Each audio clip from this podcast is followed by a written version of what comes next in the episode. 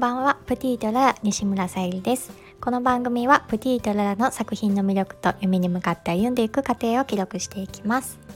はい今日の三重県はちょっと寒かったですね。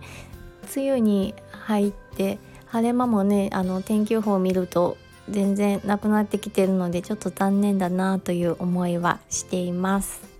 寒暖差に皆さんもお気をつけてお過ごしください。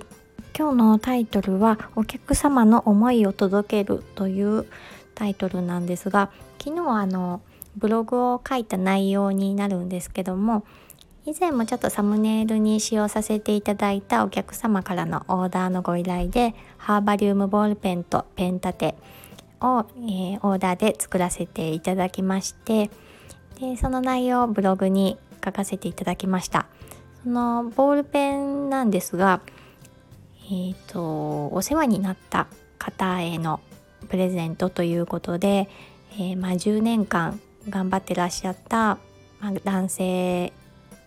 に、えー、プレゼントしたいということで、えー、10粒のあの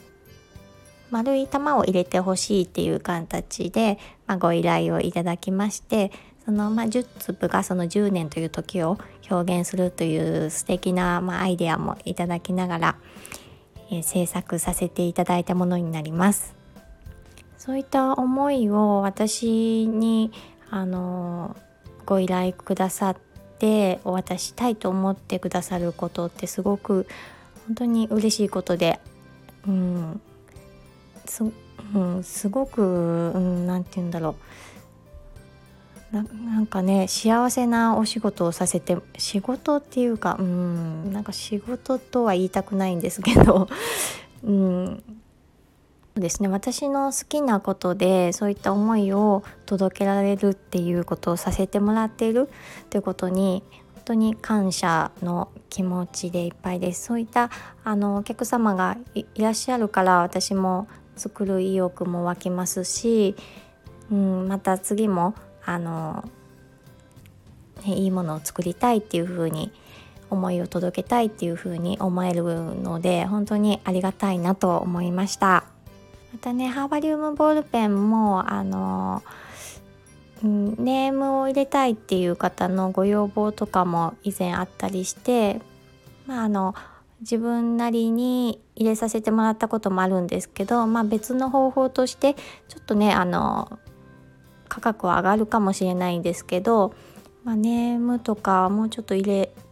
入れるパターンを増やせたらなと思ってそういったのもちょっとね考えたりしてるのでまたはい配信を楽しみにしていただけたら嬉しいです。またあの概要欄に詳しくあのご依頼いただいたボールペンの内容を記載させていただいてますので見ていただけると嬉しいです。たね。私今年から来年にかけてまたいろいろと変化していきますので、うんあのまあ、環境もそうですし、まあ、あったものをあえてなくして、うん、一旦ねそれがちょっとマイナスになったとしても、まあ、新しいことをしていったりとか始めるのにはそういったのは必要かなと思って行動していこうと思いますのでまたその変化も楽しみにしていただけたらなと思います。今日も聞いてくださりありがとうございます。プティとララさゆりでした。